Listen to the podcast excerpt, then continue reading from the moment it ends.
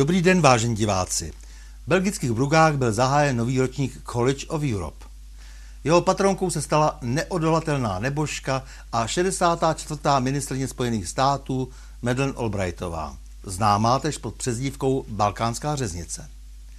A snad její posmrtný démonický půvab v kombinaci s povinnostmi celoživotního kolaboranta přivábil i prezidenta české kolonie soudruha Petra Pavla. Pepa, jak bývá lidem označován současný zástupce cizí moci na Pražském hradě, proto přijel, aby v Brugách nastínil v pravdě maršálský plán. Evropská unie a NATO se musí rozšířit směrem na východ. Ukrajinu, západní Balkán, Moldavsko a Gruzii prý nelze ponechat na pospas geopolitickým manipulacím. Přitom mrtvou patronku označil za vizionářku, jelikož takto si nové uspořádání Evropy představovala i ona. Prezident Pávek je natolik nesvéprávný, že nepochybně proslov nese smolil sám.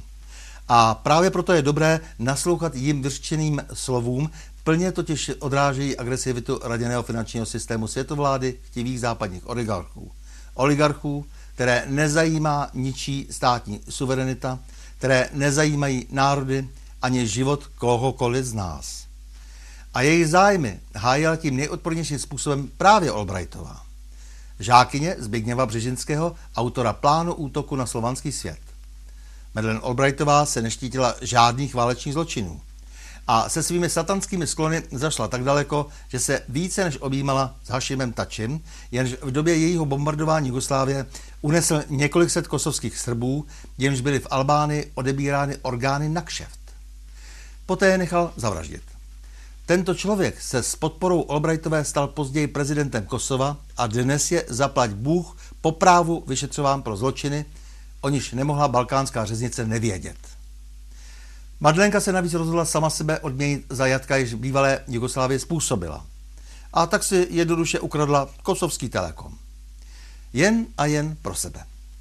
Když však dnes vidíme, co později předváděl Bidenův syn na Ukrajině, dochází nám, že je to vlastně taková běžná americká inspirace Čingiskánem. Ale proč to celé říkám?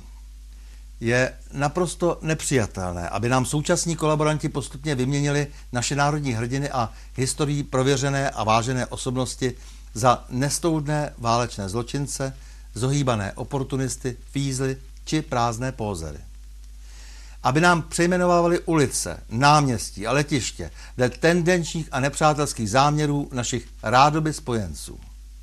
To si dobře pamatujeme z dob předlistopadových i protektorátních.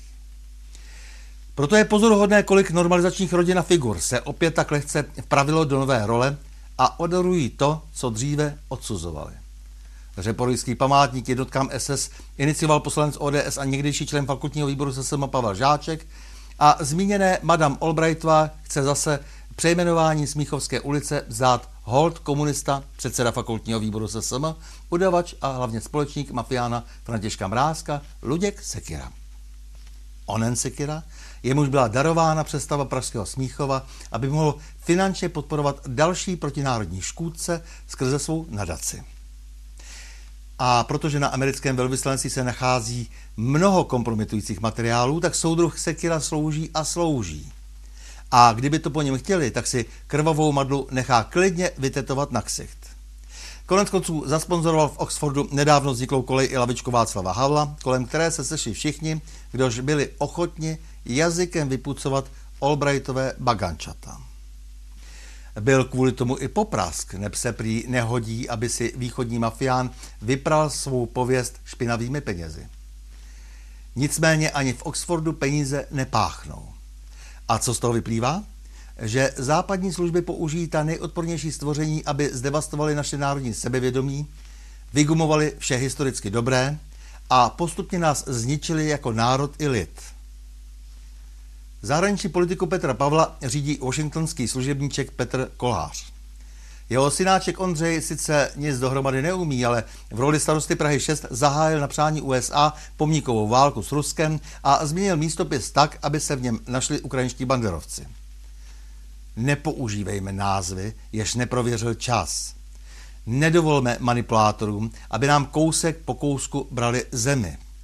Drzost, s jakou Pijavice Ferofenič s průměrnou herečkou Veškrnovou prosadili přejmenování letiště Ruzině nesmí zvítězit.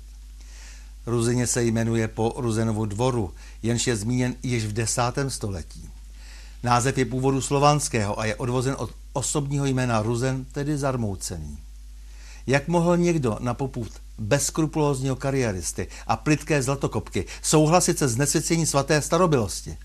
Znesvěcením jménem prázdnoty politika, který předznamenal naší temnou současnost. Já budu vždy přistávat na letišti Ruzině, ať si úřední písmena hlásají cokoliv a budu zarmoucený jako pan Ruzen, zapomenuli domácí na své kořeny. Vážení a milí, mějme se rádi, nepřátel se nelekejme a na množství nehleďme. Těším se na další setkání s vámi u pokračování cyklu O čem se mlčí.